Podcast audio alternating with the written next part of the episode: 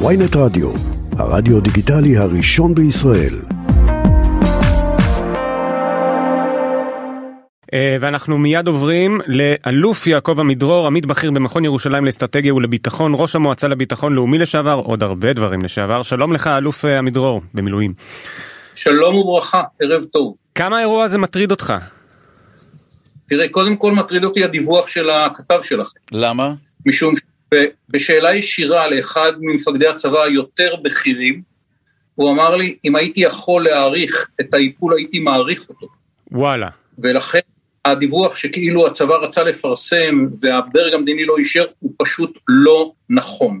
לא נכון אתה אומר, פשוט אוקיי. לא נכון. פשוט לא נכון. אבל אולי... ומי שהדליף, ומי שהדליף דבר אחר לכתב שלכם, הטעה אותו, משום שאני מדבר איתך על הדרג הבכיר ביותר בצבא.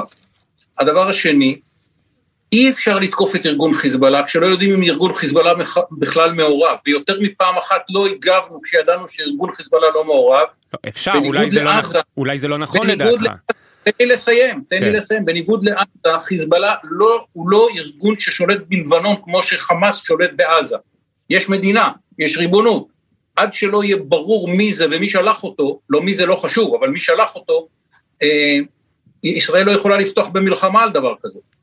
ולכן, אני לא יודע אם בצבא המליצו על דבר כזה, אבל אם היו, אם מישהו המליץ על זה, אז טוב שהדרג המדיני דחה אותו, משום שכל עוד לא ברור שהדבר קשור לחיזבאללה, אסור לישראל לתקוף בלבנון. אסור, אולי אבל כן צריך איזה משוואה אפילו מול, אני שואל אותך כמובן, אבל מול מדינת לבנון אז, על זה שככל שיש משהו שמגיע מהצד שלכם, אנחנו מיד נותנים תגובה כדי להרתיע גם אתכם, שאתם תשמרו שאף אחד לא מגיע אלינו. אם הייתי חושב שיש מישהו בלבנון שיכול לשמור על משהו, אז okay. אוקיי. יכול להיות שהיית צודק. אבל צריך להבין שמדינת לבנון היא לא מדינה. בביירות יש פחות חשמל ביום מאשר ברצועת עזה, אין מדינת לבנון. אוקיי. Okay. צריך להבין את זה, זה, היא מפוצלת, מפורדת, מלחמת אחת בתוך השנייה, לא מלחמה של מלחמת אזרחים, אלא ריב אה, פוליטי שהורס אותה. אין מדינת לבנון, אין מי שיש לבוא אליו בטענות ויכול לקבל החלטות בלבנון ולכפות אותם על מישהו. אם מסתבר שזה חיזבאללה, ויכול להיות שיסתבר בחקירה שזה חיזבאללה, אם אתה שואל אותי הסבירות הגדולה שזה חיזבאללה. אוקיי. אם מסתבר אז כל המשוואה צריכה להיות שונה, ואז יהיה מקום לשקול פעולה צבאית רצינית. אה, עכשיו האירוע הזה אבל הוא, הוא באמת אה, הרי עשו ממנו המון אה, עניין גם בגלל החיסיון שהיה עליו הוא נשמע לך בעל משמעות כזו אסטרטגית כי בסוף מדובר פה ב... שוב זה היה יכול להיות פיגוע אדיר אבל זה כן פעיל אחד לא איזה משהו מעבר כרגע. כן אבל אבל תיקח בחשבון שמישהו נכנס עם כזה מטען אה, אה, משוכלל וכבד והוא מפעיל את זה על רכב שנוסעים בו 20 ילדים. ברור לך שבאותו רגע כל השאלה שלך הייתה משתנה לחלוטין, זה שהוא פיקשש ופגע ברכב עם בן אדם אחד, רק צריך להתפלל שיצא מזה בשלום, זה לא, לא, לא צריך להוריד מחומרת האירוע, פעמיים, פעם אחת זה שמחבל, פעם אחת זה שמחבל מצליח להגיע מלבנון, לחתוך את כל מדינת ישראל עד צומת מגידו, זה חלק מכובד ממדינת ישראל, אני לא יודע איך הוא עשה את זה, והדבר השני זה המטען כשלעצמו שהוא מטען מאוד מאוד מסוכן.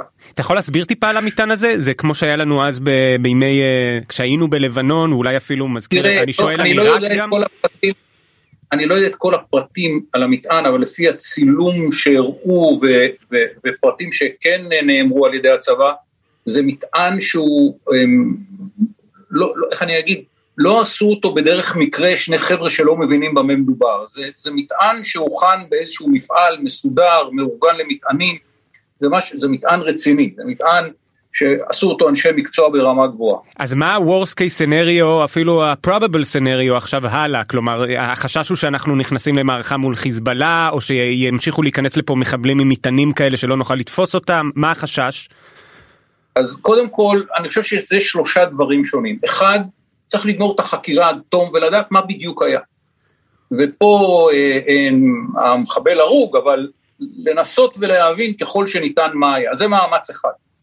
המאמץ השני הוא לראות איפה יש לנו עוד נקודות תורפה בגדר, וכנראה שיש לנו נקודות תורפה בגדר, כפי שמסתבר מהאירוע, ולראות איך מקטינים את נקודות התורפה, מי שהיה קמ"ן, כמי שהיה קמ"ן צפון למעלה משלוש שנים, אני אומר לך, תמיד יישארו נקודות תורפה במכשול שלאורך אה, הגבול בינינו ללבנון, כי זו קרקע מאוד קשה מבחינת התכסית שלה והתבליט שלה, ולכן יהיו נקודות תורפה ולהקטין את כמות נקודות התורפה, ולראות איך סוגרים מקסימום. והדבר השלישי, אם מסתבר שזה חיזבאללה, אני אומר אם, אני לא יודע, צריך יהיה לקבל החלטה לגבי התגובה שלנו, ופה המגוון הוא מאוד מאוד גדול, תלוי מה רמת הסיכון שאנחנו נהיה מוכנים לקחת כתגובה לתגובה.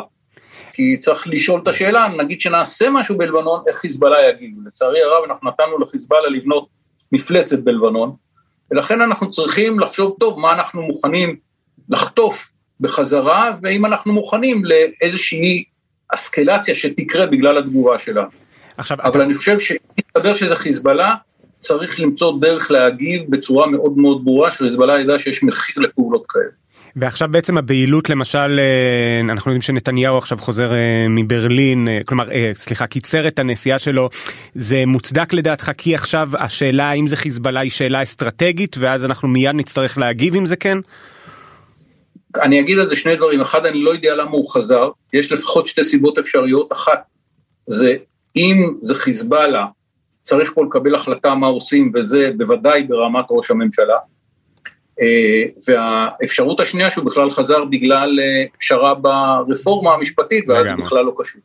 נכון אגב אני לא יכול להימנע משאלה אתה חושב שיש אה, קשר בין הדברים לגבי הקשב? כלומר האם אנחנו צריכים להתעסק פחות ברפורמה כדי שיהיה לנו יותר קשב לביטחון? הרי אה, לצורך העניין אייזנקוט הזהיר שאנחנו עכשיו בתקופה הביטחונית הכי גרועה מאז יום כיפור. האם זה אה, עץ אה, סולם לרדת מהעץ או להפך? דווקא חשוב לשמור על שגרה ולהמשיך לדון ברפורמה גם אם יש סיכונים מבחוץ.